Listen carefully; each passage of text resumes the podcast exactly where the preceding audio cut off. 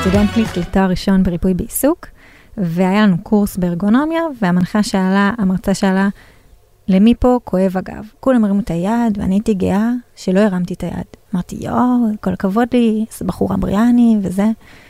אמ, ואז התחילה תקופת מבחנים, ולמדתי, ולמדתי, והיו קצת אה, קשיים גם, ופשוט הלך לי הצוואר לגמרי.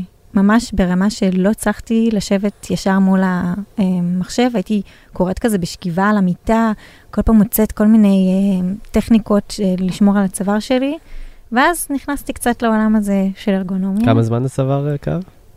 כמה זמן הוא כאב? כל תקופת המבחנים אולי? כמה חודשים.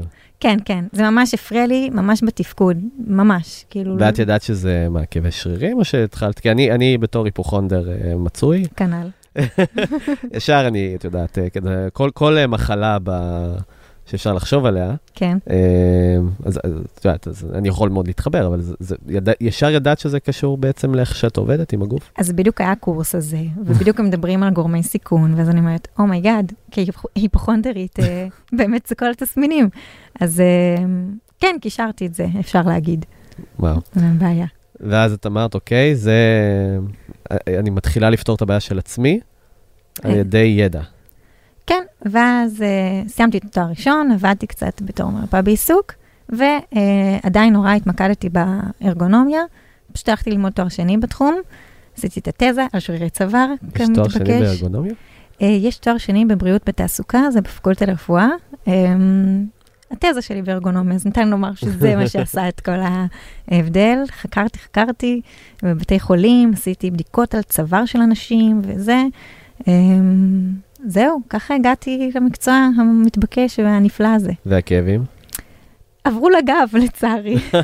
שתכף אני אגיד גם איך, איך זה קרה, אוקיי. אבל אה, כן, כבר אין כאבי צוואר, אז אה, לפחות משהו אחד פתרתי בחיים, אז זהו. טוב, אז בואו בוא רגע נציג אותך, כי זה, זה, זה חשוב. אז אה, איתנו באולפן אביטל אה, רושר. רד אושר. רד רושר, אה! לא נורא, אף אחד לא יודע להגיד אני את זה. שיננתי את זה. זה בסדר. נשבע, ואני כזה רד אושר, רד אושר, ואז רד אושר, אוקיי. לא אז רד. אושר. כן. אמ, אז יופי, אז, אז אני אמ, מאוד רציתי להביא אותך לאולפן, כי את יודעת כמה אני מדבר המון על טכנולוגיה, וכמה אני באינטראקציה עם טכנולוגיה, ועוד מעט נדבר רגע על מספרים גם. ועברתי גם את אותו תהליך על עצמי, כלומר, לפני כמה שנים, לדעתי זה היה לפני שנתיים, אני התעוררתי עם כאבים מאוד מאוד חדים בצוואר, ועשיתי, זה היה תקופה של חצי שנה של כאבים שהם רק בצד אחד, בצד ימין, ואני כמובן uh, התחלתי לחקור, כל, בלוטת, כל מה שאת רוצה בערך בנושא הזה של מה יכול להיות לי ואיך, כמה מהר אני אמות, אז, אז חקרתי את הנושא הזה. לא עלה בדעתי שאולי זה משהו לא נכון שאני עושה במחשב, או תנוחה לא נכונה, um, או אפילו עם הטלפון, כלומר, לא עלה בדעתי שזה משהו שקשור אליי, אלא כנראה פשוט נחת עליי, נחתה עליי איזה מחלה. אז, אז קודם כל, זה מה שהכניס אותי לעולם של הארגונומיה, ומאוד מאוד רציתי להנגיש לעולם, לכל האנשים ש, אה, שעובדים באינטראקציה עם טכנולוגיה הרבה שעות ביום, שזה תכלס רוב החברים שלי, ולהראות להם שאני לא סתם מבזבז את מירב כספי, אה, וגם נדבר על זה, על כל מיני כלים ו- ו- ורהיטים שנועדו באמת לשמר את ה- גם את הבריאות של הגוף שלנו בזמן שאנחנו עובדים עם טכנולוגיה. אז זה למה את באולפן, ואני מאוד שמח על זה. גם את אני. מתרגשת? מאוד. סוף סוף מישהו חושב שזה חשוב כמוני. כן, ואנחנו יושבים גם על כיסאות uh, פה באולפן של גוגל קמפוס, שאנחנו ניתן את הריוויו שלנו אחרי הפרק, אבל תודה לגוגל על, ה, על האולפן המהמם. Uh, אוקיי, אז, אז אני רוצה רגע לצלול. אז, אז בעצם כל אחד, אני מניח, שמגיע לעולם הזה של ארגונומיה, לא... זה, אתה לא נתקל בזה סתם באיזה ערך בוויקיפדיה, כנראה אתה מגיע לזה מאיזה כאב. כלומר, תסמין, מתחיל להיות איזה תסמין מסוים, נכון? כאבים בצוואר, בגב וכולי, כן, ואז אתה פתאום נכנס לעולם ש, "מ, אולי אפשר לעבוד קצת יותר נכון. כן. אה, כן, אז קודם כל ארגונומיה זה מדע מבוסס מחקרית, אה, היום אנחנו נפשט את זה קצת, ומי שמתעסק בארגונומיה זה אנשים מכל מיני אה, סוגים, יש פסיכולוגים אה, שמתעסקים יותר בארגונומיה קוגניטיבית, שזה משהו אחר לגמרי, וגם מאוד מעניין, ארגונומיה פיזיקלית, שזה יותר על הישיבה, מה שאנחנו נדבר היום. ארגונומיה ארגונית, יש כל מיני סוגים של ארגונומיה בעצם, אנשים מגיעים לזה מכל מיני תחומים. Um, בארץ אין לזה כל כך מסגרת, האמת, בארצות הברית ובאירופה יש ממש תעודה שצריך ללמוד דברים ספציפיים כדי להיות uh, מומחה בארגונומיה. Um, אז אם אתם מביאים ארגונום, אולי כדאי לבחון גם מה הרקע שלו, כי לפעמים אם לומדים קצת את הדברים השטחיים שקורים באמת בוויקיפדיה, um, זה לפעמים יכול לעשות יותר נזק מתועלת, אז צריך כן. להיזהר עם זה. אז בוא רגע נפרק, מה המילה אומרת? אז יש לנו ארגו, שזה עבודה. ונורס זה חוקים. חוקים של חוקי עבודה, עבודה. בעצם. כן. אוקיי, וזה מה זה, זה יפני? כלומר, מה? לא, זה מיוונית בעצם. יוונית. ארגונומיה נאמרה פעם ראשונה, אם אני לא טועה, 1857, אוקיי, כן? אמ, שזה בא מכל תחום של מדע הטבע, והמטרה של זה זה באמת איך לעבוד נכון עם הגוף. התפתחה בעיקר בתקופה של מלחמת העולם השנייה, כל מיני דברים מטוסים ומה לעשות, נשק מהמם. מוכר, אחי. אמ, אז ניסו להתאים באמת את הסביבה לאנשים. לדוגמה, היה אמ, נושא של מטוסים. היו, שמו לב שיש הרבה תאונות של מטוסים במלחמת העולם השנייה, ומה שמו לב? שהידית של התאוצה, האצה, מהמם. בעצם נורא קרובה ודומה לת... לידית שאמורה לעצור ולהאט את המטוס. וככה Mm. הטייסים בעצם התבלבלו, ובמקום להאט לקראת הנחיתה, התרסקו למותם. וואו. כן, אז ככה התחילו, זו דוגמה אחת, כמובן כן. היה המון אה, דוגמאות אחרות, אז זה כן גם על כל התהליך של הבנה של הסביבת עבודה, איך אנחנו עושים את זה יותר יעיל. כמובן, אחר כך שנכנסו המחשבים, אז נהיה יותר כל הישיבה נכונה, אבל לפני כן זה היה בכלל, אה, זה התחיל והתפתח יותר כשאנשים עבדו פיזית. אז אמרו, אוקיי, איך אני עושה את זה יעיל יותר? איך אני מהמם. אומר, גורם לאנשים לעבוד במפעל, היו מפעלים פעם, מי שזוכר, אה, לעבוד באמת בצורה יותר יעילה. ואם אתם מדברים כל הזמן על כאילו יעילות, אופטימיזציה, בעצם המטרה של לגמרי. המפעל הייתה לייצר יותר ולא להתיש את העובדים. לגמרי, ואם אתם מכירים את ה... אתה מכיר את טיילוריזם, כל הנושא של מהמם. mm-hmm. ניהול מדעי, זה גם חלק שבא מארגונומיה, למדוד אה, תנועות, וגילברט אחר כך פיתח את זה, נגיד אם אני עושה תנועה אחת פחות, זה מקצר לי את הזמן בכמה שניות, ובעצם יצרתי עוד אה, לבנה נגיד. כן. אה, אז כן, לגמרי זה פרודוקטיביות, וגם היום. זה המטרה של הארגונומיה. אם אפשר להסתכל על דוגמה, זה על הרכבים שהתפתחו. אה, איך פעם רכב היה, איך הספות, או זה היה נראה כמו ספה, כיסאות של רכבים היו נראים, כן. כזה של ה... כמו ספה כזאת, נוחה, כי אמרו, טוב, נוחות זה מה שאנחנו צריכים שיהיה הכי טוב. תכלס לנהוג צריך להתרכז, וזה סוג של עבודה. והיום זה בנוי, איך הרכבים היום, כי כל הכיסאות בצורה מטורפת כן. כזאת. אז זו מאוד, דוגמה אה, ממש לאיך הארגונומיה נכנסה לכל העניין הזה, ופיתחה באמת את המושבים. אולי זו הדוגמה הכי טובה, לראות איך התפתחו דרך כיסאות של אה, רכבים. כן. ויש משהו גם מאוד אישי בארגונומיה, נכון? כי בסוף, הרבה מהכיסאות, גם, גם כשנכנס לרכב, אז, אז זה כיסא שיוצר להמונים. כלומר, אה, קונים את הרכב כמה מיליוני אנשים, אותו דגם, לא יודע, כמה מאות אלפי אנשים, ובסוף זה אותו, אותו כיסא. יש משמעות לכוונונים השונים, כלומר שזה יהיה בול לפי הגוף שלי, כי אנחנו אנשים שונים גם, יש לנו גובה שונה, ואת יודעת. לגמרי, אוקיי. זאת בדיוק הנקודה שתמיד שואלים, מה זה מוצר ארגונומי, או מה זה הכיסא הכי ארגונומי. אז כיסא ארגונומי זה פשוט כיסא שמתאים למידות הגוף שלך. אה, בארגונומיה מתבססים על אה, מידות אנתרופומטריות, זה נקרא, מהמם. שזה סוג של טבלאות של אה, נגיד מרחק מקצה היד לכתף, כל מיני דברים כאלה, של גובה וכולי. ובעצם לפי זה מפתחים, אם זה מושבים של רכבים, אם זה ביגוד, אפשר לראות טבלאות התפתחות שהילד שלך, אם הוא בגובה שמתאים לאוכלוסייה, אז זה גם לפי אוכלוסיות. נגיד רכב אמריקאי, הכיסאות יהיו יותר גדולים ורחבים, והרכב עצמו יהיה יותר גדול, כי הם יותר גדולים במידות מרכב יפני, לדוגמה. אז צריך גם לדעת אה, לאיזה מידות להתבסס כשאתה בוחר את הציוד שאתה קונה, אם זה אוטו או כיסאות. כן. כיסא, אה, כיסא ארגונומי הוא באמת כיסא שהתכוונן הכי טוב למידות גוף שלך. אה, שזאת בעיה, אה, זו בעיה. זאת הבעיה. כן. אה, כן, כי באמת היום קונים כיסאות, איזה כיסא אתה קנית? אז, אז לי יש כיסא שאת יודעת, אני מספר לחברים שלי את המחיר שלו, אז הם אומרים לי, אתה משוגע. אה, אני יכול להסכים עם, ב, עם, עם המשפט הזה, כי זה באמת כיסא שכבר מתחיל מ-5,000 שקל, הגרסה היותר יקרה שלו כבר יכולה להגיע ל-10,000 שקל, ואני נשאלת השאלה, למה להשקיע כל כך הרבה כסף בכיסא? אה, לא יודע, אבל המוטיבציה שלי הייתה, אני אמרתי לעצמי, אני רוצה את הכיסא, בגלל שאני עובד כל כך הרבה שעות על המחשב.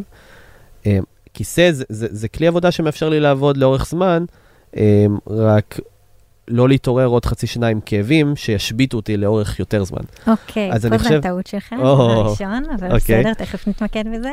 מה כל כך מיוחד בכיסא שלך? אז הכיסא שלי זה של אה, ארמן מילר. אה, מה מיוחד מה בו? מיוחד בו? אז קודם כל זה, יש לו ברנד מאוד אה, אוקיי, מפוצץ. שם סקסי כזה. נכון, והם כאילו, הם בעצם חברה שהביאה לעולם את הכיסאות הארגונומיים, אפשר להגיד. יש לו, הוא מאוד סוג של, מאפשר הרבה הרבה כוונונים, כלומר אפשר לכוון את המשענת, אפשר uh, להרים את הידיות למעלה ולמטה ואפילו לצדדים. Uh, הוא סוג של מכונה, כלומר הכל אפשר לכוונן לפי ה, uh, באמת הגוף שלך. יש לו אחריות לעשר שנים, לי זה היה מאוד חשוב, כי ידעתי שאם אני הולך להביא כיסא יקר, אני רוצה שהוא ידבר איתי בטווח של זמן. כלומר, אם הכיסא הזה ישרת אותי לעשר שנים, זה פחות כסף, בוא נגיד, פר חודש או פר יום עם השימוש של הכיסא. ברוב רוב הכיסאות יכולים להישבר אחרי שנה, שנתיים. אז העניין הזה שהוא יהיה רובסט, שהוא יהיה, את יודעת, חזק ויעמוד ב... לא יודע מה, ב, ב, בישיבה הממושכת שלי עליו, אז זה היה לי חשוב. אמ, והוא גם מאוד נוח. מדדתי באמת כל, מה זה מדדתי? ישבתי על כל כיסא אה, שאני הייתי יכול לשבת עליו, ובאמת הכיסא שבחרתי הוא היה הכיסא הכי נוח, שזה ארמן מילר סייל. אה, ומה שינית בו בסביבת. העבודה שלך? כש- כשישבת בו, נגיד אצלך כן. בבית, במשרד הביתי, או מהמם. לא יודעת, במשרד שאתה יושב בו, כן. אה, מה עשית בו? עם כל הכוונונים שתיארת, איך התאמת אותו למידות גוף שלך? אז, אז קודם כל, אז היה, ראיתי איזה סרטון ביוטיוב שכזה מראה כזה, שאתה צריך, ל... שהרגליים יהיו 90 מעלות, הידיים צריכות להיות 90 מעלות. הייתה לי בעיה שה... אה, בגלל זה עברתי לשולחן חשמלי שעולה ויורד, כי רציתי להעביר... יש איזה קטע של משחק, כי קודם כל, העיניים צריכות להיות בקצה העליון של המסך, נכון? אוקיי, משפט שאני אגיד עכשיו הרבה בשיחה אוקיי. הזאת, זה תלוי. זה כל, תלוי. כל התשובות פה יהיו, זה תלוי, אבל אני אפרט ואני אסביר באמת מה צריך. אז לגבי גובה מסך וגודל מסך.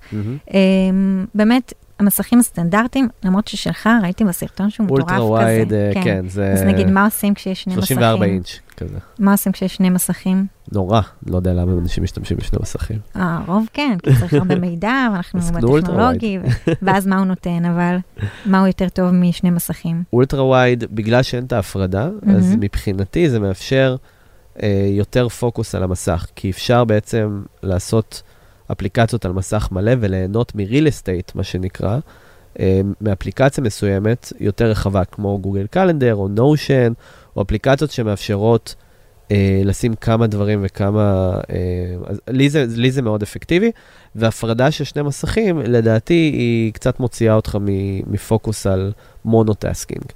אה, יש אפשרויות שאני עושה multitasking, אם נגיד אני מתכנן את השבוע שלי ואני צריך את המשימות שלי ליד, או אני צריך עוד מידע. עם אבל איזה אזור זה- בעיקר אתה עובד במסך?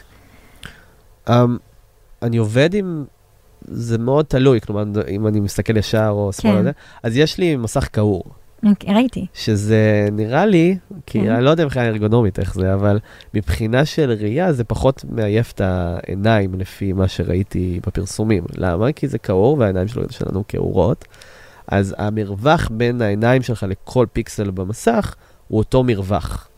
בעוד אם זה מסך שהוא אולטרה ווייד והוא לא קעור, אז אם אני מסתכל על הצד השמאלי של המסך, המ- המרחב הוא יותר, גם אם זה כמה אינצ'ים או כמה סנטימטרים, המרחק הוא יותר גדול מאשר אני מסתכל על האמצע. זה מאוד מעייף את העיניים בגלל ההפרשי נכון. מרחק. אז, אבל, אוקיי, אז לגבי מסכים, באמת, אמ, הדרך הכי טובה למקם את המסך זה באמת מול העיניים. אז אם אתה עובד במסך הקשתי הזה, אה, אז כשאתה עובד, אה, עיקר העבודה עדיף שתהיה מול העיניים שלך, זאת אומרת, לא בצדדים ש, של הקערה הזאתי. אה, מי שעובד עם שני מסכים בו זמנית, ששניהם באותה מידה הם צריכים להשתמש בהם, עדיף שהם יהיו סוג כמו של חץ כזה, שזה יוצר כמו שתיארת את כיעור הזה. הכיעור הזה. כן. אה, היום מדברים על זה באמת שמסכים, אני רוצה שהם יתכווננו גם למעלה למטה, מבחינת הגובה, פחות כן. או יותר אתה צודק, למרות שיש לי ויכוח על זה גם אה, לגבי לפטופים, תכף נדבר על זה גם. וואי וואי, לפטופ זה זה סיוט. השטן, אה, אבל גם, לא בטוח. אה, ובעצם כשאתה מכוון אותו, את המסך, אה, קדימה ואחורה, אה, נורא קשה לי להסביר בלי להדגים, אני פה עושה תנועות עם הידיים, זה קצת אה, מצחיק. אה, הדגמות לשליף של הפרק. כן, אז אה, אוקיי, אז אנחנו רוצים לכוונן את, המחש... את המסך גם למעלה ולמטה, וגם בעצם קדימה ואחורה. בעצם אנחנו רוצים שהוא יהיה טיפה בזווית אה, פתוחה, שהעיניים שלנו ייפלו אה, יפלו עליו. למטה. בדיוק, כי זה בעצם המנח הכי נוח שלנו מבחינת העיניים. אז צריך, נכון, זה צריך להיות טיפה מתחת לק- לקו העיניים. אני יכולה להגיד לכם שאצלי במסך מחשב, אני לא... אה, אני לא הגבהתי אותו. אז כל הזמן אומרים לי, מה, את ארגונומית, איך את לא מגביהה את זה וזה.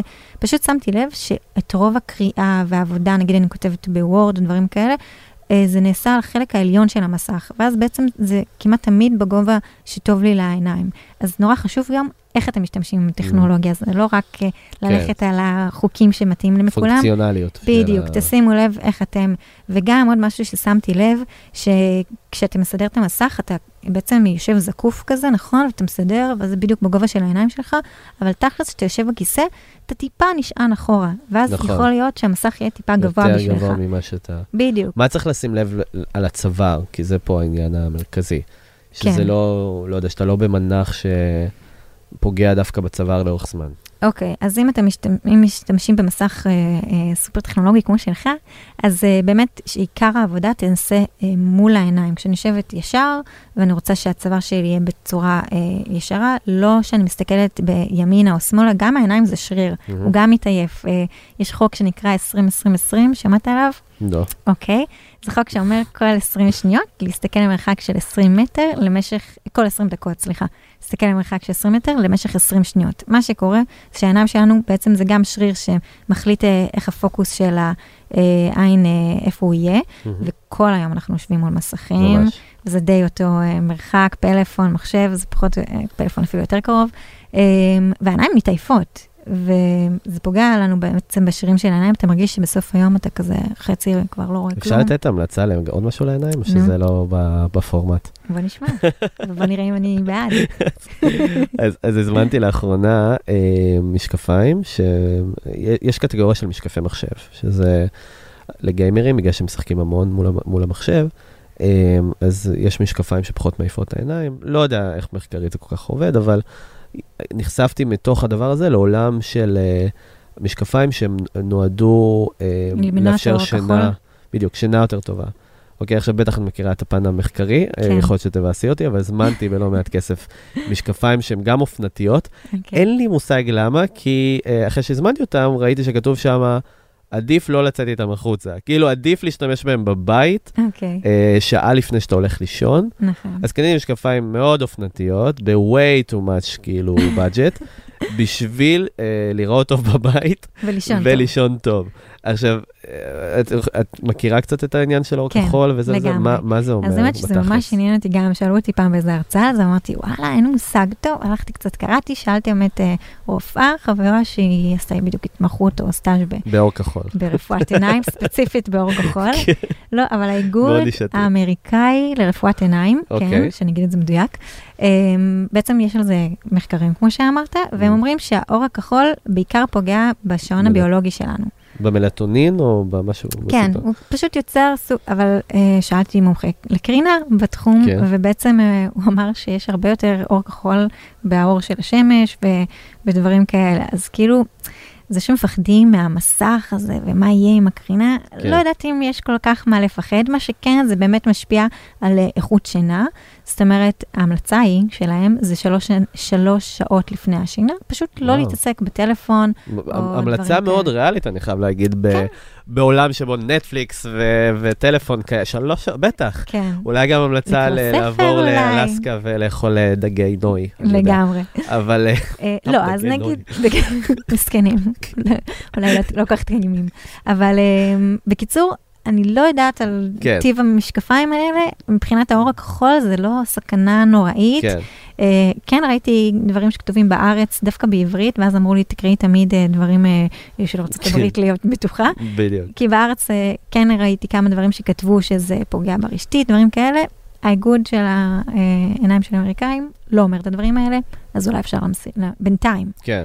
אני יכול להעיד אה, לגבי העניין של השינה, לי זה המוטיבציה שלי לקנות את זה בגלל עניין השינה, יש לי. אובססיה לעשות אופטימיזציה לאיך שאני יושן, כי זה חשוב. כי זה חשוב ממש. ואז באמת קראתי הרבה מחקרים על רמות מלטונין וכולי וכולי, ואיך זה משפיע, ואור כחול וכולי. Um, אני לא יודע, אני יכול להעיד על פלסבו אולי, אני לא יודע כאילו אם זה באמת משהו שהשפיע, אבל אני כן מרגיש שהשינה שלי יותר איכותית. אני יושן אותם שעות בלילה, כמה אתה ישן? דבר. בסביבות שבע שעות, מעולה. אני רוצה להגיד, אה, אולי לפעמים פחות. זה מאוד בעייתי עם ילד, כי יש לך את. האפקט האנגובר, אתה לא בדיוק יודע מה קרה בלילה, אבל אני חושב שאנחנו מגיעים לשבע שעות. אה, העניין פה זה באמת ה... אה, האיכות של השינה, כי יכול להיות שישנת שבע שעות, פתאום קמת ואמרת, למה אני עדיין מרגיש שלא התעוררתי כל כך? ולדעתי זה באמת העניין הזה של... אה, אז עוד דבר, אם אתה רוצה כימיה. לישון טוב, כן, אז חשוב גם לחשוב על התאורה שיש לך במשרד, או בבית, או איפה שעובדים. כן, זה הדבר, אם רוצים לדבר על כל ה... אה, תאורה. הנושא הזה, לגמרי. תאורה זה גורם מה, שמשפיע. פלורסנט זה... אנחנו רוצים תמיד תאורה שתהיה דו, קרובה לאור השמש. זאת אומרת, Mm. לא אור כחול. תאורה צהובה. כן, ואם אפשר גם תאורה טבעית, אה, בחוץ, יש לך חלון, אה, אה, לצאת קצת אולי כן. לפעמים מהבית, אם אפשר לספוג אור שמש וויטמין D. זה דבר שמחקרים מראים שממש משפיע על איכות השינה, זה אולי שווה להשקיע בזה יותר מעולה. מאשר במשקפיים. אז אם נגיד אני מגיע הביתה ב- ב- בערב, שזה איפה שפחות או יותר אני צריך לעשות אופטימיזציה לאיך שאני יושן ולקלוט תאורה נכונה, אז קודם כל, א', מה שאמרת על אור שמש ממש נכון, נראה לי קראתי מחקר ששמו אה, נהגי משאית, כאילו קבוצה אחת של נהגי משאית וקבוצה שנייה, שתיהם היו, אה, שתיהם נהגו על משאית, בסדר? אוקיי. מספר המחקרים הגדול בהיסטוריה עכשיו אני, אה, ממש. אבל, אבל הקבוצה אחת, נ- נתנו להם, הם שמו אותם, אה, את הנהגים, שהם יהיו אה, קרוב לשמש, כאילו מהמם. בצד של השמש, והקבוצה השנייה בצד הנגדי, כאילו נסעו בכיוונים נגדיים, אוקיי. זה ברור? כאילו, כן, כן, כן, זה? הבנתי. וראו ש... בדיוק. וראו שהקבוצה שנסעה, שהשמש עליהם, מהמם, ישנו יותר טוב בלילה. אוקיי. אוקיי, לא יודע מה קרה אחרי זה עם כן. קמטים וכזה זהו. סרטן יש העור, אבל סכנה, בסדר. תשימו קרם אבל, אה, שמש, בדיוק. אבל זה, אנחנו. עכשיו אנחנו בשינה יותר טובה, אוקיי? לגמרי. אבל אה, קלטו שהם ישנו יותר טוב בלילה, כי הם קלטו יותר את אור השמש, אז זה סתם מעניין אה, לפתוח סוגריים על זה. אה, אז נגיד הגעתי בלילה או בערב הביתה ופתחתי את הלפטופ בשולחן עבודה שלי, אה, מה עדיף לשים לי תאורה של אור כזאת צהובה או, או חושך? אמ, אוקיי, גם זה אה, דילמה, כי כשאנחנו בחושך, ונגיד כמו בקולנוע, שאתה הכל חושך ואתה מסתכל לכיוון אור, אז באמת אה, יש קונטרסט יותר טוב, אנחנו רואים יותר טוב. אבל אה, החיסרון זה שזה באמת יותר מאמץ את העיניים שלנו בעצם. כן. כשמסתכלים בחושך, העיניים קצת יותר אה, מתאמצות, אז יש דברים שרואים יותר טוב. אה, עדיף, לדעתי, עדיף אה, פשוט שזה יהיה דומה לתאורה שבחדר. גם שנגיד אתה, כמובן שאסור, אבל כולנו עושים את זה, אה, בפלאפון, Mhm. במיטה. לא. מסתכל על פייסבוק פעם אחרונה כזה, כן. מיילים לפני שעושים את העיניים. אז אני תמיד מתאימה את האור שמורידה אותו. כן, נכון שיש את האוטומטי. הזה. Night Shift. בדיוק, יש את האוטומטי, אבל זה לא מספיק. אני ממש רוצה את זה על הכי הכי, אה, תאורה הכי נמוכה, וזה מטריף אותי שלא עושים את זה. כן. כאילו, גם, אה, זה ממש מציק בעיניים אם לא. אה, נגיד שרואים באמת אנשים פותחים את הפלאפון באמצע סרט, או פתאום רואים כזה, כן. מגדלור או משהו. אז יש כמה, יש כמה תוכנות שעושות את זה גם למחשב, אם לציין אחת מהן זה F.lux או Lux, משהו כזה, F.lux, L-U-X, אני מקווה שאמרתי את זה נכון, שלהבדיל ממה שיש אימבדד היום במערכות הפעלה, ב-iOS יש, אני יודע, ואולי בווינדוס, אה, אבל אה, התוכנה הזאת, ברגע שהשמש שוקעת, היא משנה את הצבעים, גם מורידה אור כחול, ומשנה את זה לצבעים יותר חמים, כמו שאמרת, כזה צבעים שהם כן, קצת יותר אה. מקלים על העיניים. אבל גם שימו לב מה מתאים, צריך לשים לב מה מתאים לך, כאילו, זה, יכול להיות שזה מוריד, לי נגיד זה אף פעם לא מספיק, אה, הבעיה כן. שקצת אה, אין הרבה תאורה, אז באמת תמיד אני מורידה יותר ממה ש... אה, המחשבים עושים טבעי. אחר כך אולי אה, אני אוסיף, יש כל מיני אפליקציות של אה, ניוש, שזה, שזה ארגון שמתעסק אה, בבריאות ורפואה תעסוקתית, כן. ויש אה, אפליקציה שמודדת את הרמות של התאורה, אז אולי שווה גם אה, להוסיף את זה אחר כך. אוקיי, אז, כן. אז עומר נדבר על כלים. בואו רגע נעבור, אז דיברנו על המסך, אוקיי? נכון. דיברנו על זה ש... רגע, על הכיסא, לא אמרנו על אז זהו, אז הכיסא, אנחנו שזה הכי נגיד, נ- חשוב. נ- נלך מלמעלה למטה. סבבה. שולחן? אז המסך, נכון. אז, אז נעבור רגע לשולחן. אמ, אני רק אגיד פה שגם השולחן אה, היה over budget. אוקיי. אמ, בסוף מה שאני רציתי בשולחן זה, אמ, זה שולחן שאני בניתי, לקחתי, אה, מי שראה את הסרטון של אה, סביבת העבודה, אז, אז uh, יש שם פלטה מאיקאה שהיא מאוד מאוד uh, ארוכה, מהמם. היא, היא פחות, היא, היא, צר, היא די צרה, כלומר באורך שלה. Um, אבל מאוד רציתי שיהיה לי שולחן כזה שיש בו הרבה הרבה גם real estate ומרחב וכולי. Uh, וזו פלטה שנועדה למטבחים בכלל. פשוט היא הייתה אוקיי. יחסית זולה, ו- ולקחתי אותה, שמתי לקה טיפה נגד, uh, נגד מים, ואז הרכבתי לה uh, כיס, uh, בעצם רגליים uh, חשמליות, מהמם. שמאפשרות, יש כמה כאלה כפתורים בשולחן עצמו, שזה מאפשר לי באופן אוטומטי uh, להניע את השולחן מלמעלה למטה לדרגה הרצויה. אז אם נגיד אני עכשיו אה, רוצה לעמוד, אז בעצם תכנתתי את הכפתורים, שברגע שאני לוחץ על כפתור, נגיד אחד, אז הוא מגיע לדרגת עמידה בדיוק בגובה שבו הידיים שלי ב-90 מעלות, ואני יכול... אוקיי, וכמה אתה עומד וכמה אתה יושב בעמדה הזאת? אז זהו, אז זה, זו בעיה. כי אה, אם כל רגע נשים את הגיר ואת הגאדג'טים בצד, העניין פה זה לזכור באמת לעשות את ההפסקות ולעמוד ולעבוד איזה רבע שעה, ואז לשבת, כלומר, את האינטרוולים האלה, אה, יש לי בעיה. אה, וזה, אני, אני לא מבין, האמת היא שאני חושב על כל הכלים האלה שיש לפומדורו, שפומדורו, הרבה מהקהילה נחשפו אליה, שזו דרך עבודה שאני עובד באינטרוולים. אני עכשיו עובד 25 דקות, לוקח 5 דקות הפסקה.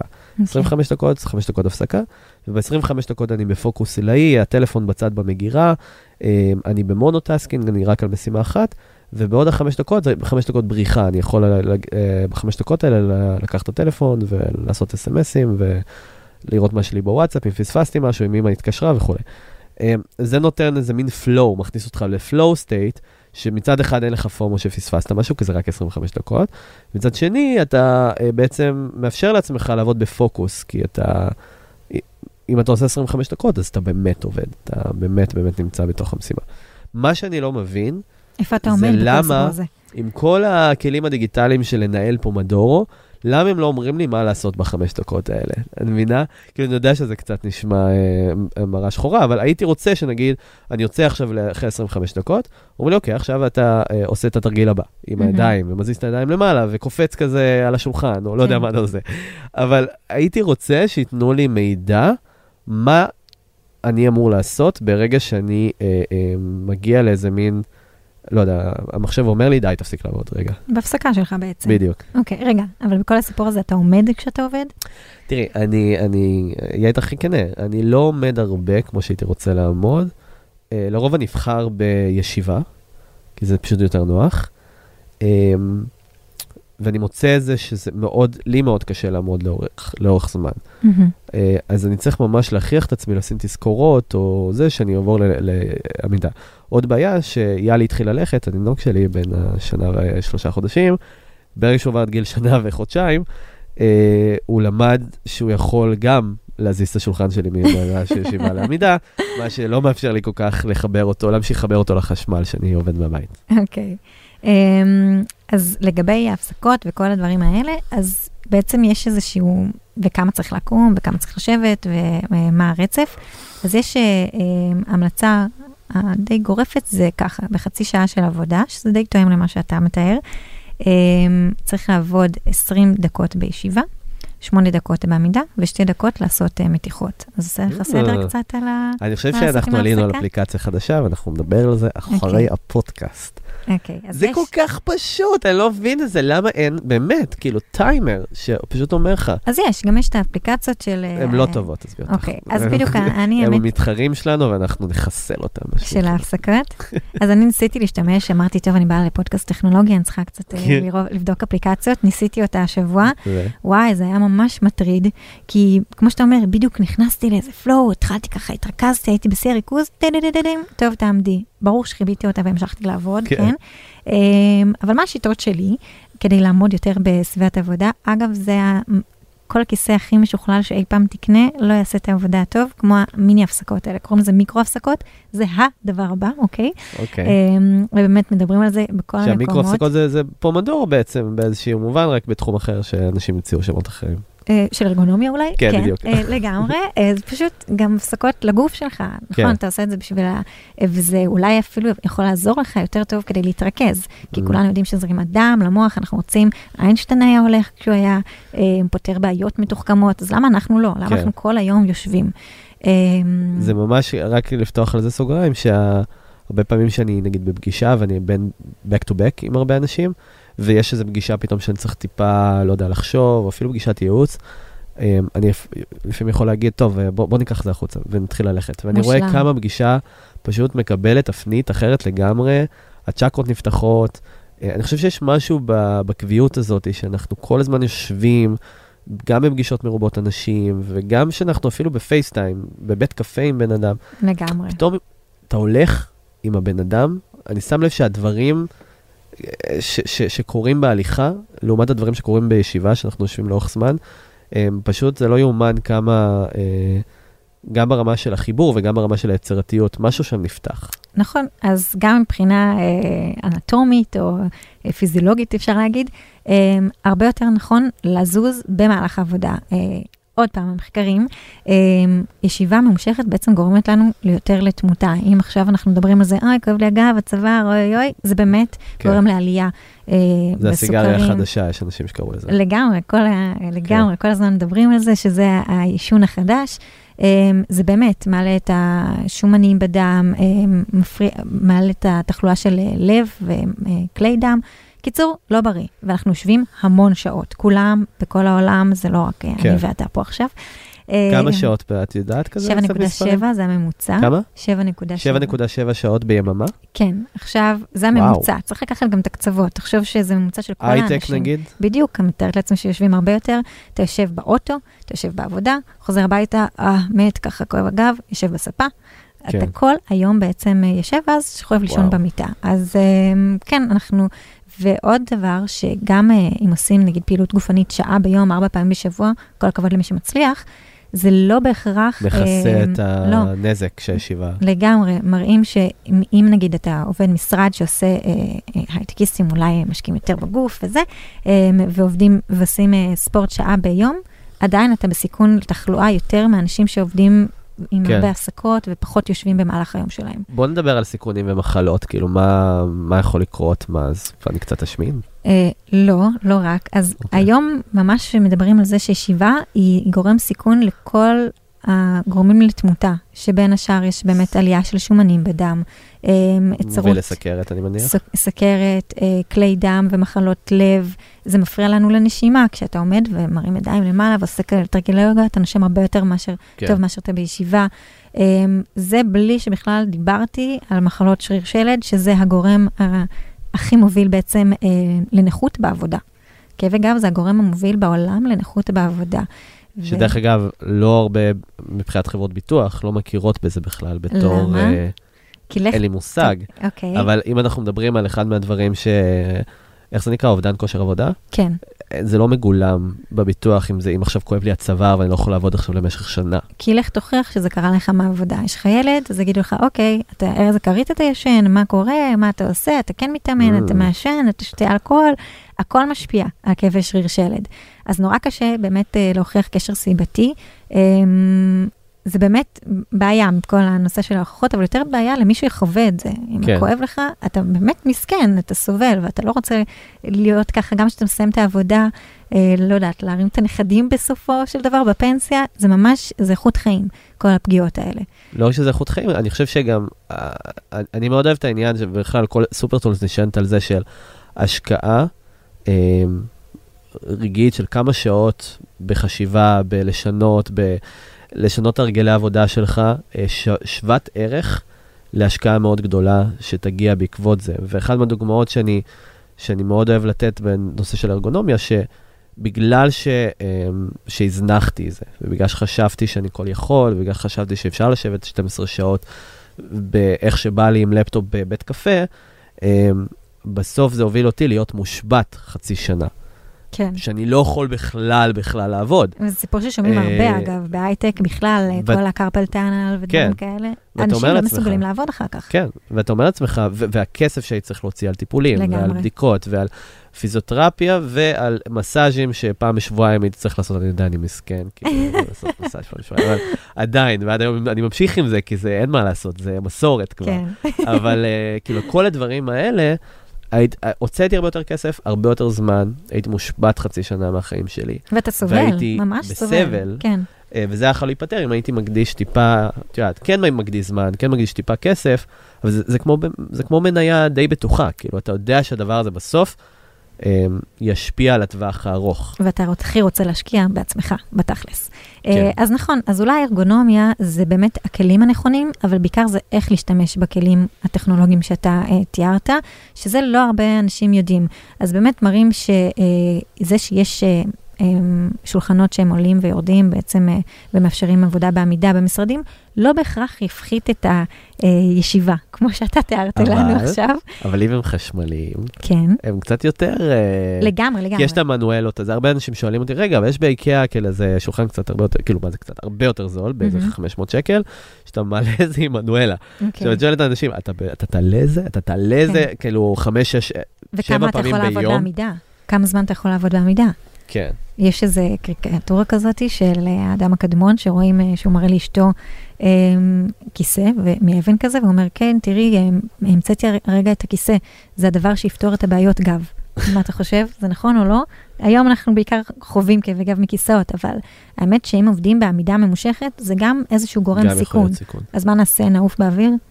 לא. אז מה באמת אפשר לעשות? כי את אומרת, אוקיי, ישיבה זה הסיגריה החדשה, עמידה זה יכול לגרום לבעיות גב, אנשים לא זוכרים לעמוד, ואנחנו עובדים 14-12, לא יודע מה, כמה שעות ביום בישיבה. נכון. אז מה, מה אנחנו, מה אפשר לעשות? אז היום הפתרון בעצם שכולם מדברים, גם בכל הנושא הקוגניטיבי והיעילות, אה, זה על המיקרו-הפסקות. אה, הפסקות קצרצרות, כי אומרים לי, טוב, איך אני אעשה, אה, אני באמת, אני יכולה להגיד על עצמי שאני לא באמת עושה כל חצי שעה את השתי דקות האלה וזה. כן, אני גם לא מצליחה לעשות את זה. מה כן אני עושה? אני באמת עומדת הרבה יותר בעבודה. אה, אמרתי מקודם שהתחיל לכאוב לי הגב במקום הצוואר. איך זה קרה? הייתי עובדת מהבית, והייתי עובדת אה, מהספה, על השטיח, בסלון, אני ככה אוהבת, אה, לא יודעת, כל מיני מקומות. הזויים, כן, בדיוק. אה, ובחיים לא כאב לי הגב. והתחלתי לפני שנה את העבודה, שעכשיו אני ארגונומית במשרה מלאה, אה, ואני רק יושבת, ואני יושבת בתור ארגונומית, אה, סמכו עליי שסידרתי את הכל שיתאים לי, לגובה והכל, ופשוט כואב לי הגב, ואני עושה פילאטיס, ואני עושה הכל, וממש כואב לי הגב התחתון. אה, למה? כי לא משנה כמה הכל ארגונומי וטוב, אם אני יושבת שמונה שעות, ובבית לא הייתי יושבת כל כך הרבה, הייתי יושבת קצת על הספה, קצת זה, הייתי המון משנה בעצם את התנוחות. אז זה הפתרון, לשנות תנוחה. אה, כיסא ארגונומי טוב, אמרתי מקודם, זה כיסא שמתכוונן. היום התקן האמריקאי לכיסאות, הוא לא אומר לך את ה-90-90 הזה שכולם מכירים, ונכון, זה, יש, זה, זה לא לא נכון, אבל זה לא הדבר הכי נכון. התקן הארגונומי מדבר על זה שכיסא צריך להתאים בעצם לארבעה מצבי אה, ישיבה, שאני צריכה לשבת טיפה אחורה, לשבת ב-upright, שזה ה-90 מעלות האלה, גם טיפה קדימה, ולעמוד. אז כיסא טוב, כאילו כיסא שמתנדנד. לא. כיסא לא? שיתמוך בי גם כשאני רוצה לשבת טיפה עם הגב אחורה, ב recline, גם כשאני רוצה לשבת זקוף, כי אני עכשיו בפוקוס. אבל האלה שמתנדנדים, הם כאילו חיים בסרט של זרימת דם אה, יותר טובה, או שזה... אז, כי יש אה, כיסאים- כיסאות כאלה שנותנים לך להתנדנד אחורה וקדימה כזה, בזמן שאתה מחכה שהסרט ביוטיוב יטען. אז תעמוד. מחכה. כן. אוקיי, אוקיי. אז מה השיטה שלי, באמת במשרדים, אני לא כל כך טובה עם כל ההפסקות האלה והשעונים אה, מעוררים האלה. אה, פשוט עשיתי לי חוק. כשאני אה, בהפסקה של חמש דקות שלך, שאתה באינסטגרם או לא יודעת מה עושים בפלאפון, מתקשר לאימא, אני עושה את זה בעמידה. אני עומדת במשרד, פשוט מדברת בטלפון עם אה, מי שצריך לחזור אליו, או מי שזה... שיחות טלפון אני עושה רק בעמידה. זה החוק שלי. אה, שזה לא כזה, מתקשרים אליי הרבה, אבל זה כן אה, אה, מעורר, וזה גם מגוון לך את היום, אתה עומד אז יותר. בעצם את אומרת שיהיה לך אה, חוקיות כן. per task, כזה, נגיד, לא יודע מה, אתה עכשיו נכנס לפייסבוק, לעמוד. נכנס כן. למשהו שהוא, לא יודע, שיחת. טלפון, לעמוד. כאילו להחליט לא דווקא לפי זמן, שאולי זה יתפספס, אלא דווקא לפי task, אולי זה יעבוד יותר, כן, זאת כאילו השיטה שלי. מבחינה של bundling כזה. בדיוק, כי לי זה, זה פחות הורס את הרצף, כמו שדיברת כן. על זה מקודם. לי זה טוב יותר, אה, אה, וכשאני עומדת בחמש דקות הפסקה, אני מסתכלת מהחלון ועושה את החוק של ה-20-20-20, קצת אה, לה- לעזור לעיניים המסכנות שלי. כן. אה, אז כן, זה לא חוקים כל כך נוקשים, באמת, זה לא שחור ולבן, אפשר להכניס את זה לשגרה היומית שלנו. אבל אה, מה שחשוב באמת על ה... אוקיי, אז רגע, דיברנו בכלל על השולחנות קודם, נכון? כן, אבל, אבל אה, אולי לשאול אותך לגבי זה, את מאמינה בכל הגאדג'טים האלה שאומרים לך, אה, סתם אפל וואץ' לדוגמה, אז אם ישבת למשך זמן, הוא אומר לך זה הזמן לקום, כל הדברים האלה שמנטרים את הגוף ואומרים האם את יושבת עומדת, מהמם. זה מה שאת מאמינה בו? זה מה שאת חושבת שעובד? אה, אני לא צריכה לחשוב, עשו גם על זה מחקרים. אה, אני באמת נורא נזהרת להגיד, באמת, המחשבות שלי, אני אומרת רק מה שאני עושה וטוב לי, אבל באמת יש לזה, כמו שאמרתי, זה מדע, יש לזה המון אה, חוקים. אה, עשו מחקרים על כל הדברים האלה והגאדג'טים. זה לא בהכרח עוזר, כי אנשים אין להם כוח, זה, זה כאילו קוטע להם את הרצף, הם לא כל כך משתמשים בזה. הם, כמו שאמרת, פתאום באמצע, מה, אני אקום ועכשיו איזה, הייתי בפוקוס ואני צריך להקליד ודברים כאלה. אה, זה עוזר לדעתי נורא ללמוד על ההרגלים שלך, ואז Mhm. אולי למצוא פתרונות לאיך לשנות אותם. אה, זה עוזר לאנשים שבכלל אין להם מושג על ישיבה נכונה, מה זה, מה זה ישיבה נכונה כן. בכלל. לא... אז הייתי רוצה לה- להציע bundling אה, אה, שאולי יסדר לאנשים קצת בראש. מהמם. מה זה אומר? אז bundling זה הצמדה, כאילו להצמיד את ה task לעניין של הישיבה או עמידה. מהמם. אז סתם אני חושב על עצמי, הייתי רוצה כן. להצמיד את זה בצורה כזאת של low energy, אה, משימות שהן low energy, כמו אימיילים, וואטסאפים, שיחות טלפון.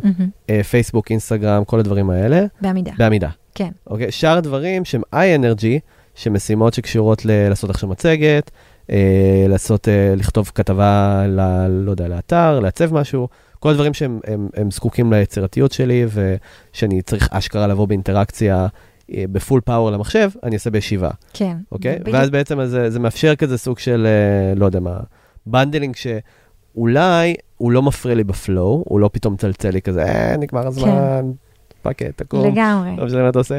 אה, ומצד שני, אולי הוא עוזר לי יותר להיזכר, כי אני יודע, אה, אני באימייל, יאללה, אני עומד. כן, משהו בסגנון. פשוט לפתח באמת הרגלים, אולי באמת יש אפליקציות שיכולות לעזור לפתח את ההרגלים האלה, אה, ואם כבר נחדד את זה, אז כשאתה צריך להקליד משהו, כן עדיף לעשות את זה בישיבה, זה, זה יותר. נוח, כי אתה יושב, אתה קצת, כן. אה, התנועתיות של הגוף יותר מתאימה לזה. אה, אני קוראת, לדוגמה, דברים, אני צריכה לקרוא איזה, לא יודעת, מצגת או דברים כאלה, רק לקרוא, אני עושה את זה בעמידה. כן. איזה עמידה, נורא מצחיק, אם תראו אותי במשרד, זה נראה ממש אה, כמו הריקודים של הלוע האלה, של ה... אה, ברכב כזה, אני פשוט זזה, כי גם אמרנו, עמידה ממושכת זה גם לא, אה, זה בעצם כל המנחים הסטטיים האלה גורמים ממש לעומס אה, על שרירים. כמה זמן אתה יכול לעשות בטן סטטי בחדר כושר? אה, דקה. אוקיי, תחשוב כזה. כמה זמן שרירים המסכנים שלנו בגב בעצם מתאמצים באותה צורה. מה כן. זה הבטן סטטי הזה? זה פשוט מאמץ שרירים אחרים. אז המטרה שלנו זה, אה, הגוף שלנו בנוי לתנועה, אנחנו צריכים כן לאפשר לו, והמיקרו הפסקות האלה זה הרבה יותר יעיל מאשר הפסקה של חצי שעה עכשיו, פעם ב... זאת אומרת, זה ממש משמעותי ויכול לשנות גם את הדרך אה, שחושבים, גם, ובכלל מרגישים את זה על הגוף בוודאות. אני על עצמי יכולה להגיד שזה לגמרי שינה לי את ה... כן. איך שאני מרגישה. אז מיקרו הפסקות, בהפסקות האלה יש איזה תרגילים, סט של תרגילים שאפשר לעשות, ש... אז אוקיי, אני תמיד, אה, בוא נעשה את זה כזה בהדרגה. תתחילו במיקרו הפסקות. כן, כן. מסתכלים בפייסבוק בפלאפון. Baby steps. כן, תתחילו, תסתובבו במשרד או בבית, אם אה, תסתכלו בטלפון תוך כדי הליכה או דברים כאלה, תזהרו לא Mhm. להתנגש בשום דבר. אמ, אחר כך כן, יש כל מיני תרגילים, אמ, התמתחויות וכאלה, זה כן אמור לעזור ולהזרים דם בעצם לאזורים, וזה אגב כן רואים שזה אה, משפיע. זה אה, שומר על שרירים וכן מגן עליהם, ואנשים מדווחים פחות על בעיות שריר שלד כשהם עושים את ההפסקות עם התמתחות לעומת בלי כלום. כאלה. כן. ויש, אה, אני, אה, יש לי איזו אובססיה לא מובנת לניהול הקלנדר שלי. כלומר, אני אוהב לשים על הקלנדר, מה שנקרא time blocking, אה, או time אה, pockets, לא יודע, whatever, מה שאתם אוהבים, אבל אה, אני קובע אה, גם משימות על הקלנדר וגם הפסקות וכל מיני דברים בסגנון כאלה, זה די, לא נורא, זה נראה, זה נראה נורא, אבל, אבל בפועל, את מאמינה שנגיד מי שמסדר את הקלנדר שלו בצורה של אה, משימות וכזה סתם משימה של שעה, משימה של חצי שעה, משימה של אה, זה, או, או נגיד קבעתי עכשיו פגישה אה, לשבת בבית קפה עם מישהו, אז אולי לקבוע פגישה במקום אחר שתאפשר לי הליכה מסוימת. לגמרי. כאילו הדברים האלה יכולים לעזור אם נגיד אני אתכנן נכון את היום שלי. לגמרי. אז היום גם יש אה, איזושהי יותר אה, התפתחות של הנושא של אה, ישיבות בעמידה. אה, Mm. גם בהייטקים, כן, זה משהו ש... ישיבות בעמידה, זה, כן. יש פה איזה פרדוקס. נכון, כן, טיק צ'יק. אה, לגמרי, זו ישיבה בעמידה בעצם. אולי נקרא לזה עמידה וזהו. אה, כן. סטנדאפ, לא, כן. נו, אז כן, כן. בערך ככה אה, כן. זה, זה נשמע. בעצם Mhm. כל הישיבות צוות שעושים, אז גם ראו שמנהלים נמצאים מעל 23 שעות בשבוע בישיבות כאלה, ותכלס והם הם... יושבים. עזוב את הישיבה, מבחינת הפרודוקטיביות, כן, Mm. ברור שהישיבה חשובה לנו, אבל uh, אתם פה על פרודוקטיביות, וזה ממש, uh, אנשים נמרחים, ותכלס מה רציתי בכלל, וכל אחד uh, מתחיל, ומה שלומך, ואיך הילד וזה, וזה ככה נורא uh, נמרח, ומצאו שישיבות בעמידה, uh, הן קצרות ב-30% מישיבות שנמצ... שעושים בעצם בחדר ישיבות. כי אנשים מאבדים את זה. כי אין לך כוח כאילו, לעמוד די. כל כך הרבה, יאללה, בואו כן. נגיע לתכלס ונסגור את זה. אז תכלס אתה הרבה יותר פרודוקטיבי, הזמן יותר אה, קצר של הישיבה, ואתה רוצה להמשיך ביום עבודה שלך. אתה עומד, ואמרנו שזה טוב Mm, קצת לגוון, מעניין. אז אה, אולי שווה גם באמת את זה. לדחוף אה, פשוט לישיבות בעמידה. כן. או לפגישות בעמידה, דברים כן. כאלה. גם לחסוך יותר זמן, כן, וגם בעצם לעמוד ולאפשר. אה, אז, אז זה לגמרי נפוץ עכשיו, עושים את זה גם בישיבות צוות בבתי חולים ראיתי שעושים את זה. אה, והמון בהייטקים, ישיבות קצרצרות כאלה, כן. זה ממש מקצר את זה. תחילת יום, שנקרא. סטנדאפ. בדיוק, הנה, סטנדאפ. וכן, כן. אז לגמרי זה נפוץ אז, כיום. אז בעצם, אם אני עובר רגע לעניין הבא, ולא על עמדת המחשב, אני חושב שיש חדשות טובות, כי יש הרבה אנשים שפחות ופחות תלויים במחשב האישי שלהם, כי היום טלפון סלולרי מתפקד כמחשב נייד. טה-טה-טה-טם. Mm, וזה זה חדשות טובות, נכון? כי טלפון סלולרי זה לא כזה מזיק. לא. בדיוק היה, אוקיי. אה, אז נכון, הטכנולוגיה שלנו הופכת להיות הרבה יותר ניידת, אבל אנחנו הופכים להיות הרבה יותר סטטיים ויושבים. אה, איך אתה מסתכל בפלאפון שלך כשאתה... עם הראש למטה. עם הראש למטה, כולם נכון. בדרך כלל. אה, אז כן, ועכשיו יצא איזה מחקר, ראיתי בחדשות בבוקר, או כל מיני תוכניות בוקר שלפעמים אה, בשש בבוקר יצא לי לראות, אה, שהטלפון עושה לנו קרניים. מה זה הקרניים האלה? בעצם כל החוליות שיש בצוואר, זה ממש משפיע על החוליות בצוואר. אני לא, לא קראתי את הדברים האלה, אז אני לא יודעת להגיד, אבל אה, אה, מה שכן יודעים זה שמסתכלים, אף אחד לא מחזיק בעצם את הטלפון מול העיניים, נכון? תמיד אנחנו מורידים את הראש ולא אה, מרימים את היד. למרות שזה לא כזה מוזר אם חושבים על זה. כשאני אומרת, כן, תרימו את היד, אז אומרים, מה? ומרימים כזה את היד במרחק, כמו אה, זקנים כזה שמסתכלים ולא רואים טוב. לא Mm. ככה נסתכל בטלפון. אם את טיפה מרים, נגיד הנה, אה, טוב, נורא קשה לי, אני אומרת, נגיד הנה ואתם לא רואים. אה, אבל כשמרימים את היד קצת מול העיניים, זה בעצם ממש מקל על הראש. הראש שלנו שוקל בממוצע חמישה קילוגרם, אה, וזה מה שהשרירים של הצוואר מסוגלים אה, להכיל. כל מעלה שמורידים בעצם אה, למטה, נגיד ב-60 מעלות כפיפה, שזה בערך כמו שכולנו מסתכלים עם הראש ככה קבור בפלאפון, זה עומס של כמעט 27 קילוגרם על השרירים של הצוואר. כאילו, תחשוב איזה הבדל זה, 5 קילוגרם, וואו. לעומת ראש מאוד שמן ששוקל 27 קילו, זה ממש מקשה ומעמיס על הצוואר. ואיזה כאבים זה יכול ליצור? אמ, זה כל ההתפתחות של בעיות שריר שלד. מה זה הבעיות האלה? זה בעצם לא, ולמה באמת אה, קשה נורא להוכיח אותם, כמו שדיברנו מקודם, כי זה בעיות שמתפתחות מתפתחות בהדרגה. זה לא משהו שבבת אחת, איזו תאונה, אה, כמו תאונת כן. דרכים שלפעמים מרגישים כזה את הצליפת שוט, מה שנקרא. אה, לא, זה דברים שהם מתפתחים בהדרגה, וזה נזקים שנורא קשה אה, לטפל בהם בעצם אחר כך, כי השרירים מתנוונים, הרצועות נמתחות. יש לזה השלכות מאוד אה, אה, אבל הצוואר זה יכול להקרין מה, לכל מיני מקומות בגוף? נגיד מי. שמרגיש פתאום בגב, או בחזה, או בידיים. לגמרי. אז אם מדברים רק על שרירי צוואר, אז ברור, הצוואר חי אה, להחזיק את הראש שלנו. אם מדברים על חוליות הצוואר, העצבים שעוברים שם בעצם מעצבבים לנו את כל הפלג גוף העליון, וזה יכול לגרום לפגיעות מאוד חמורות גם בהמשך. כן. סכנה נוראית. ובאמת, אנשים עם כאבי אה, צוואר, זוכרים ש-20% בערך אה, מוגבלים בחיי היום-יום, יש כל מיני נימולים כאלה בידיים. אה, כן, אתה? אני, אני, אוקיי. אני, אני מהנמלים. אתה מהנימולים. דוב נמלים קטן חמוד. אה, אה, אז- אז כן. זה ממש מגביל, וזה ממש מטריד. ו- יום אחד, זה- אני ממש אשכרה כזה התקשרתי לאשתי והלכתי ב... לא, לא זוכר איפה זה היה, זה אולי אזור רמת אביב, ואני כזה, אני הולך לי ופתאום אני, אני לא מרגיש את היד שלי. וואי. ואני כזה מתקשר, אני אומר שהיא, אוקיי, אני לא מרגיש את היד שלי, ומתחיל לכאוב לי החזה, ואני לא יודע מה קורה לי. אה, ואז התחלתי קוצר נשימה, כי הייתי לחוץ מזה. אוקיי, זה אומר, של משהו אחר. יש לי גם, יש לי קוצר נשימה, ואני כזה, אה, אני, מותק, אני חושבת שאתה עובר התקף לב God. בגיל 30.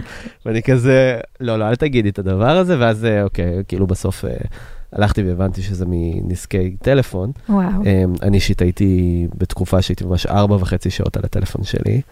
הממוצע אה, זה שלוש וחצי, אתה לא רחוק. כן.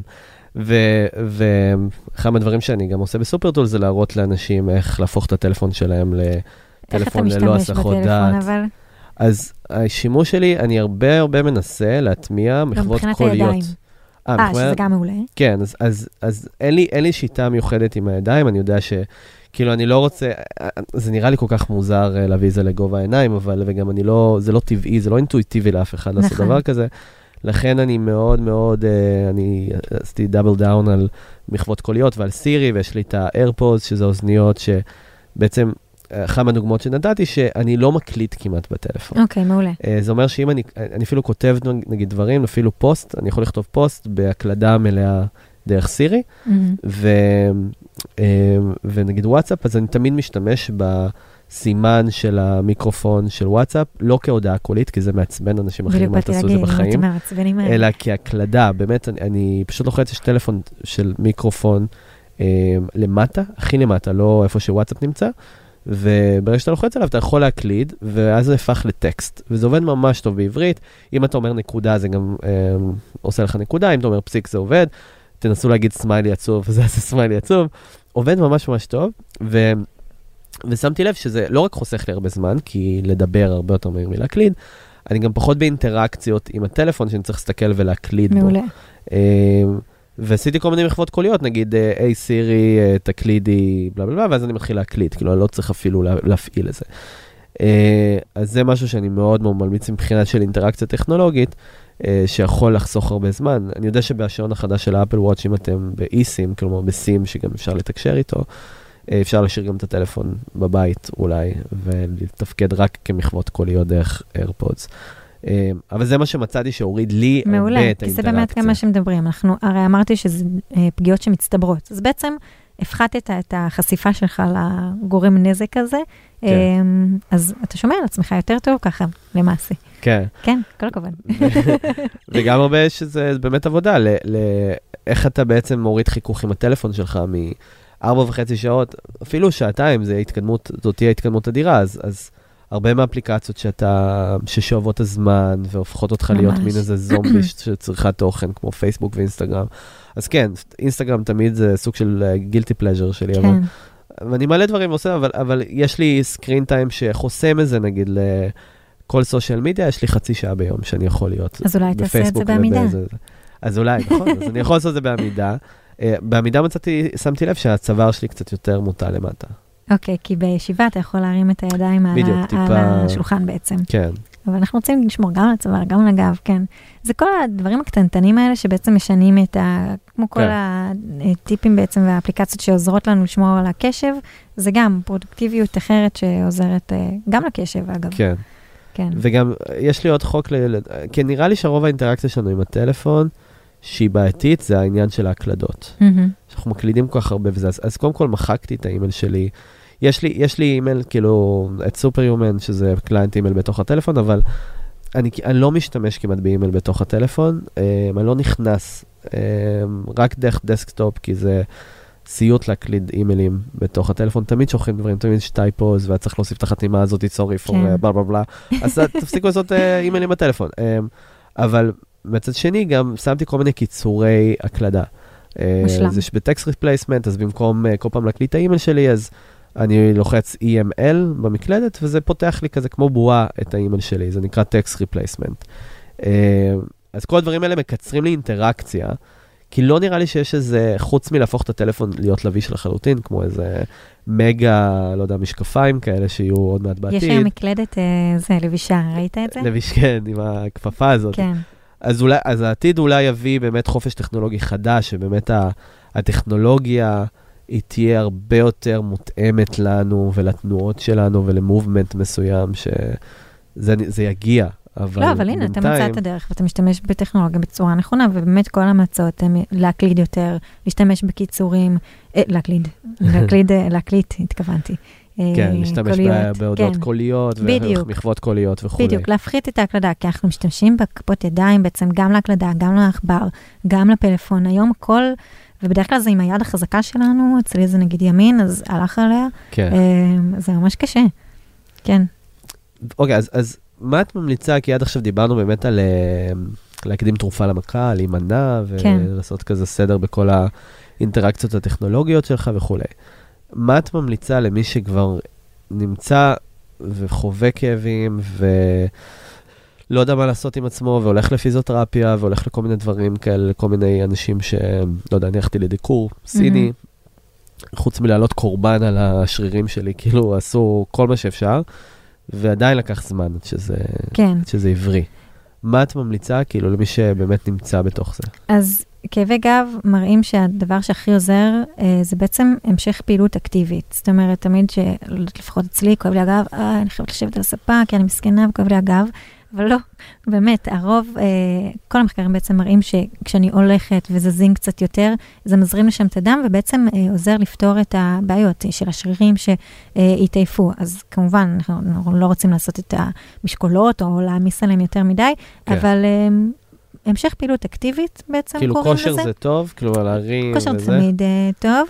אה, לא, אבל גם שכואב, נגיד עכשיו התחיל לכאוב לי, לא יודע מה, סתם הכתף או זה, להמשיך לעשות את ה... זה תלוי, בגלל זה אני מאוד נזהרת, כי כן. אה, כל אחד זה שונה, אני גם לא יודעת מה הבעיה, יכול להיות ש...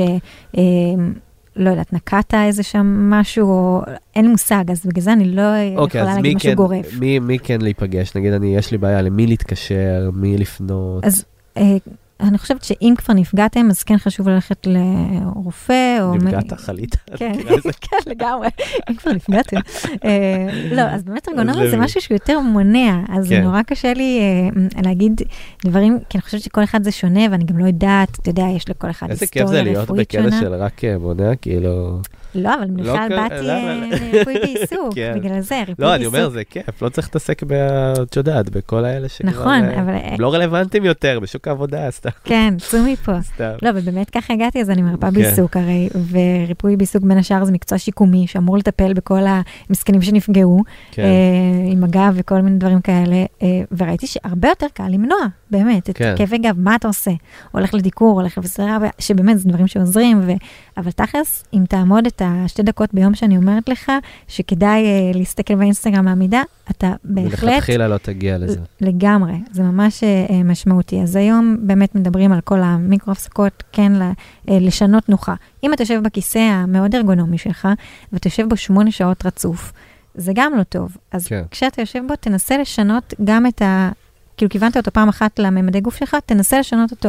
פעם אחת לשבת טיפה יותר אחורה, אני לפעמים יושבת אפילו עם רגליים משולבות על הכיסא, הנה היום, עכשיו אני יושבת עם הברך למעלה. כאילו, תנסה לגוון גם כשאתה יושב, זה ממש... אה, אוקיי, ונעבור רגע לדבר. הבא, לפרקטיקה. כן. אה, אז בעצם, אחד מהדברים שהכי שואלים בקבוצה זה כל העניין של מקלדות ועכברים, מה שנקרא אקססוריז למחשב.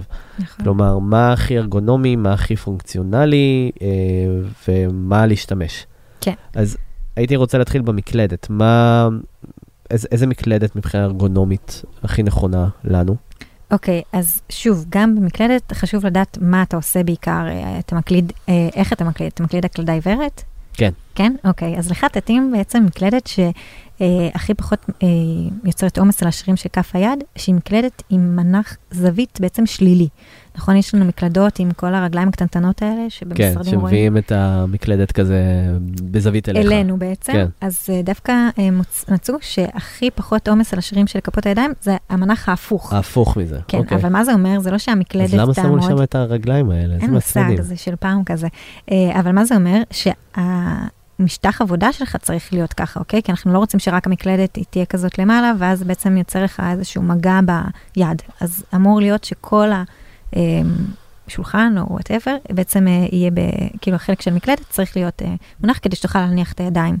על המשענות ידיים של הכיסא, ואז לעבוד במנח שלילי בעצם של המקלדת. Mm. זה טוב רק למי שמקליד עיוור, לשים לב, אוקיי? אני לא יודעת להשתמש בזה לדוגמה. כי אז אני כל פעם אצטרך להציץ כזה, וואט כן. וואט, ולא אצליח לראות את ה... אה, ויש יש איזו חשיבות, כי הרבה אנשים uh, טוענים שמקלדת מכנית, שהיא כזה פידבק ממש של כפתורים, כן, את אלה של הגיימרים הכבדים? כן, אז היא יותר ארגונומית ממקלדת שהיא כזה butterfly מכניזם, שזה כאילו המקלדות של אפל האלה שהן לא מרעישות והן כאלה מאוד, uh, הפידבק שלהן מאוד כזה כמו טאץ' כזה, את יודעת. אוקיי, אז לגבי אה, טאץ' ופידבק, אז כן. כן. כן אנחנו רוצים שיהיה לנו איזשהו פידבק, בעיקר אם אנחנו מקלידים אה, הקלדה עיוורת. היום ברכבים לדוגמה, אם פעם עדיין יש אה, כל המסכי אה, מגע, Mm-hmm. היום אה, אה, יצרני מכוניות מוציאים את המסכי מגע, כי בעצם אני לא יכולה לדעת בלי להסתכל איפה אני Mm. נוגעת. אז אה, נכון, זה מאוד טוב, כל כאילו הטאץ' זה מין וזה. שילוב כזה בין uh, מגע לבין... Uh, אני לא, כאילו, כאילו לא מסך מגע הם- כמו של הטלפון, לא, כן. מעכשיו במכוניות, מי שיחשוב על זה בצורה ארגונומית, אה, וכבר אה, נגיד מאזדה מוציאים את המסכי מגע, הם הופכים אותם ל, עם אה, מכני, שבעצם כמו שיש על ההגה ודברים כאלה, לווליום ודברים כאלה. אה, כן, כי זה חשוב באמת ההחזר. אה, ו... אוקיי, אז זה מקלדות, אז בעצם יש, יש איזה ברנד מסוים, או ש... כן, אז יש איזה אה, מקלדת, שאולי אחר כך אה, נוסיף אותה ואת התמונה, כי אני לא זוכרת איך קוראים לה, אה, שזכתה בפרס של אה, איגוד אה, ארגונומי כלשהו, אה, ובעצם זו מקלדת של מייקרוסופט, היא כזה עם עיכול אה, באמצע, מהמם. קצת מפוצלת כזה. נראה לי אפילו שמו אותה בקבוצה פעם, אני אמצא את כן, הלינק. משהו ונעשה. 4,000, אני לא זוכרת איך קוראים לה, אמ, אבל היא נחשבת, היא זכתה בפרס, אז אולי, אה, כן. שוב, גם פה חשוב, אם זה ארגונומי לכם, יכול להיות שזה מאוד ארגונומי וחשבו על אז זה. מה, זה לנסות את זה לפני שקונים? כל דבר צריך באמת לנסות, ו- ותבדקו אם זה מתאים לכם גם לעמדת עבודה, איך אתם, הרג- הרגלי עבודה שלכם. אתם עובדים, אם אתם מקלידים עם יד אחת, רק בדרך כלל, אז זה אה, יטריד אתכם יותר מאשר יועיל לכם. ואוקיי, אז בוא, בוא נעבור ל, אמ, לעכבר. אולי, את יודעת, אומרים שזה כנראה אפילו עוד יותר, אנחנו עוד יותר משתמשים בעכבר נכון. ממקלדת, כלומר, אנחנו כל הזמן באינטראקציה עם העכבר שלנו, נכון. ונתחיל בזה, קודם כל, טרקפד, כן ולא? לא. לא. אוי ואבוי. אז תמיד מי, ש, מי שיש לו מחשב נייד, שיביא איתו עכבר כן. נלווה ויחבר. למה לא טרקפד? זה ממש כאילו אמ, נוראי. לא, אמ, לא, האמת ש... אוקיי, נתחיל ככה. מה, מההתחלה, אה, בסביבה, בסביבה של מחשב, אה, נכון, יש כל מיני, את הג'ל הזה שמניחים עליו את היד. כן, אתה מכיר את זה? כן. לא טוב. לא טוב אוקיי. ג'ל. לא, למה מה שזה עושה, זה קצת מקבע לנו את היד, ואם מדברים על גורמי סיכון לפגיעות שריר שלד, אחד מהגורמים זה בעצם לחץ מכני. אז כשאנחנו לוחצים ככה על היד כל הזמן, זה יכול אה, מרגיש ליצור... שעבדו עלינו, כאילו, תקופה כל כך ארוכה. כן, אז שוב, גם אימפריות לזה... קמו על הפד כן. הזה עם הג'ל. נכון, כי יש, כי מה היה? פעם היה לנו קצוות של שולחן נורא חדים כאלה, אז כן. לא רצית לגעת בשולחן, אתה צריך משהו שיהיה כזה in between. אה, אז עדיף שלא, למה? כי זה מקבל לנו בעצם את היד, ואנחנו עושים רק תנועות של השורש כף היד, שאנחנו לא רוצים כל כך, כי זה גורמי סיכון אה, אה, Nice. לתעלה הקרפלית שכולם מדברים עליה עכשיו.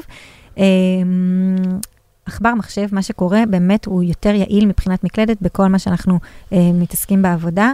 כשאתה קורא ואתה משתמש בעכבר, איזה עכבר אתה משתמש? לי יש את הלוג'יטק MX Pro, שזה עכבר שמנמן, אוקיי, שיש בו המון המון כפתורים, אוקיי. אה, והוא מאוד טוב לפרודוקטיביות, כי פשוט יש לו מלא פונקציות ש... אוקיי, וכשאתה שאפשר קורא לתכנת. נגיד, ואתה לא משתמש בעכבר, איפה אתה שם את היד? שאני לא משתמש בעכבר, איפה אני שם את הים? אמ, שאלה טובה. בדרך כלל, אני אעזור לך. לידו? אה, לא. בדרך כלל היא על העכבר. אנחנו. גם כשאנחנו לא משתמשים בו, זה ההצהרה בעצם בשימוש בעכבר, כי מה היתרון במקלדת? אתה מקליד ואתה לא יכול להניח את הידיים כן. ובעצם במנח מנוחה אתה לא על המקלדת, וזה החיסרון של העכבר. הוא מעולה לכל שאר הפונקציות, גרירה, זה, יש כאילו אה, כל מיני אה, מחקרים גם לזה, אבל זה ממש טוב, העכבר הוא ממש יעיל. איזה עכבר נבחר? כשהיד בעצם פשוטה, איך אני אסביר את זה? וואי, זה נורא קשה בלי שהיא לא להדגים. בסיבוב, כלומר, אלא... כן, נגיד עכשיו אתה אה, מניח אה, את היד שלך לצד הגוף, תעשה את זה רגע, אוקיי? כן, בצורה הרפויה של כף היד, איך, איך הכף היד שלך נראה? פתוחה. אוקיי, זה המנח שלשם אמור להיכנס העכבר.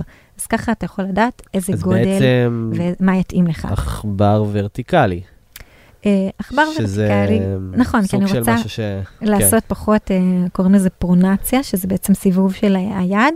אה, אבל האמת, עכברים שטוחים, הם גם לא, לא שטוח לגמרי, אני מעדיף, תמיד יעדיף עכבר שהוא טיפה יותר שטוח לעומת השמנמנים האלה, כי מה שזה עושה, זה מרים לי את כף היד ובעצם יוצר לי איזשהו... לחץ מיותר על ה... בדיוק, זווית, כאילו, אני כן, מחככת זה את ה... נקרא, אה, איך זה נקרא? עצם, עצם, נו, עצם כדורגל או משהו, או עצם, אה, כל השחקני כדורגל נפצעים שם. אה, כן? כן, אוקיי, כן. זה לא ידעתי. אני לא יודע אם זה אה, נקרא ככה, אבל אוקיי. אולי המצאתי. אה, אוקיי, אז זה בעצם העצם של השורש כף היד. כלומר, שיש אוקיי. תמיד אה, זה, נכון? איך קראת? ת- תעלת... אה, זה התעלה הקרפלית, מה שכור... קרפלית, כן, אוקיי. שכל הזמן שומעים תסמונת התעלה הקרפלית, יש לי את. תסמונת, כן, אוקיי. מה, כל הזמן שואלים אותי, איך... אוקיי.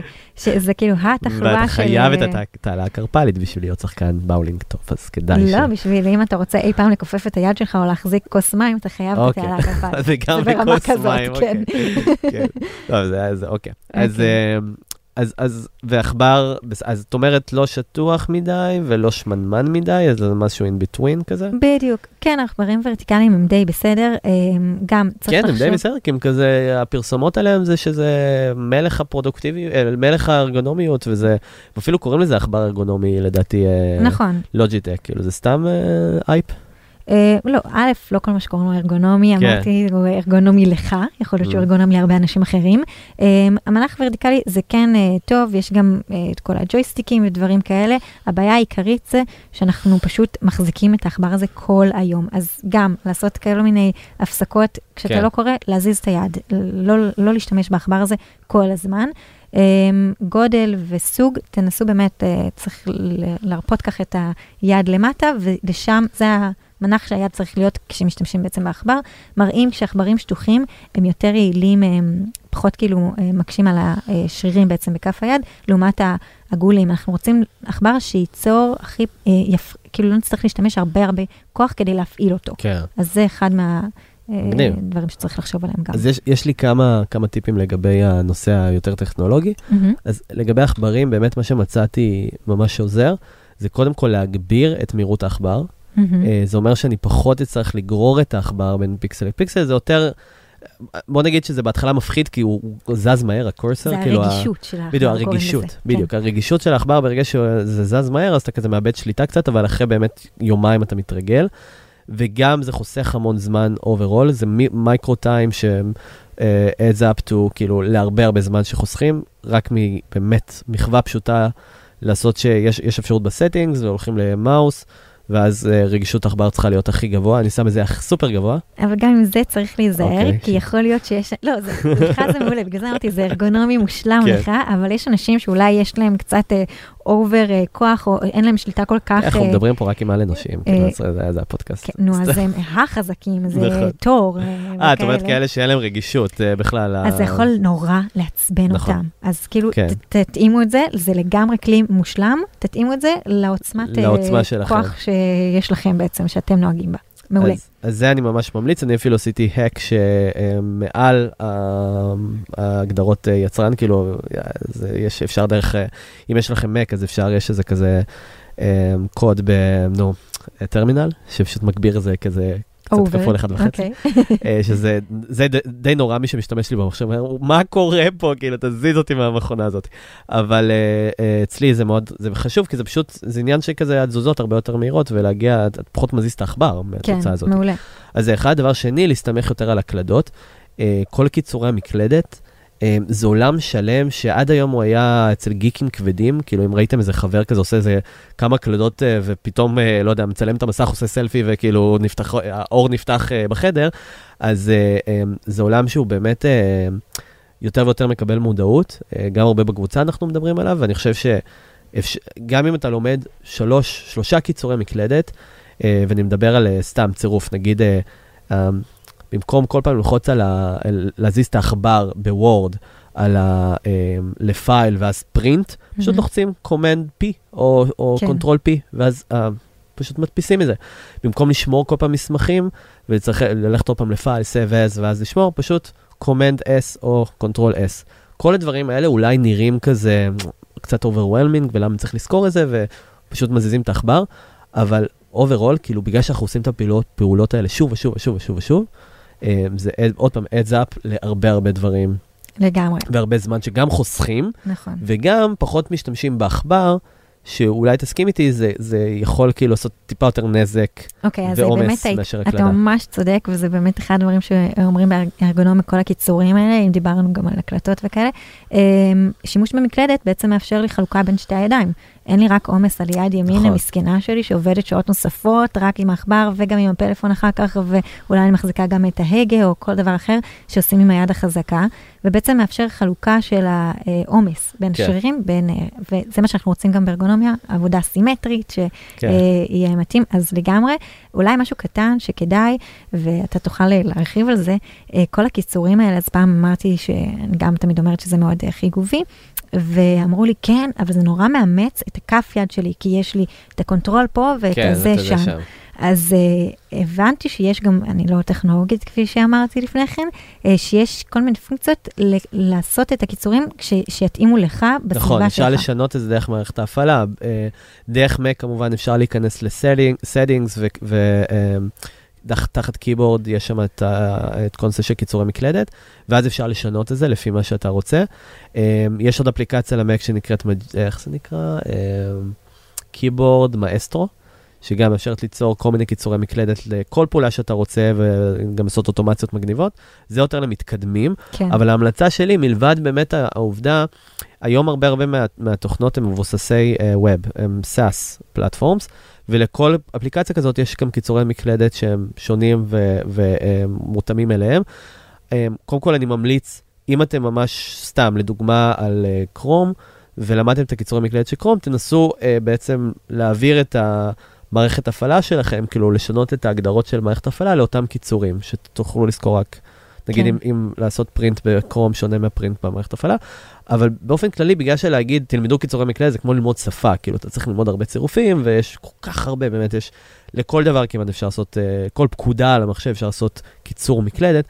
אני ממליץ להתחיל בשלוש, כלומר, שלושה צירופים, שפשוט תזכרו אותם, עד שזה נהיה ממש אה, זיכרון שרירי אפילו באיזשהו מקום. את יודעת, את. מתלבשת, ואז כזה, רגע, הדפסה, בום, כן. זה פשוט בא, זה כזה, זה אפילו לא control P, אני, אני לא חושב שאני לוחץ, אצלי זה command P, אבל אני, אני אפילו לא לוחץ על command P, אני עושה איזה מין כזה כוריאוגרפיה ביד כן. שלי, וזה פשוט אתה קורה. זוכר את זה בלי להסתכל, בדיוק, אתה זה ממש muscle memory, ואני חושב שהדבר הזה, ברגע שהופך ל-muscle memory, ויש לי שלושה כאלה שהם כבר muscle memory, אני יודע שזה הזמן שלי ללמוד עוד שלושה קיצורים. מהמם. אז אני אומר, אל תלמדו עכשיו, ת, כאילו, ת, תפסיקו לשמוע את הפודקאסט, ואז תלכו אה, ללמוד איזה, לא יודע, 20 קיצורי מקלדת, כי אין סיכוי שאתם איכשהו, כן. שתצליחו לזכור את הכל.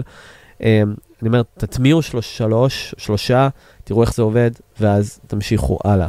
אה, וזה לדעתי מספיק שגם תלמדו שלושה, תראו כמה זה הופך את העבודה שלכם כבר יותר לאפקטיבית.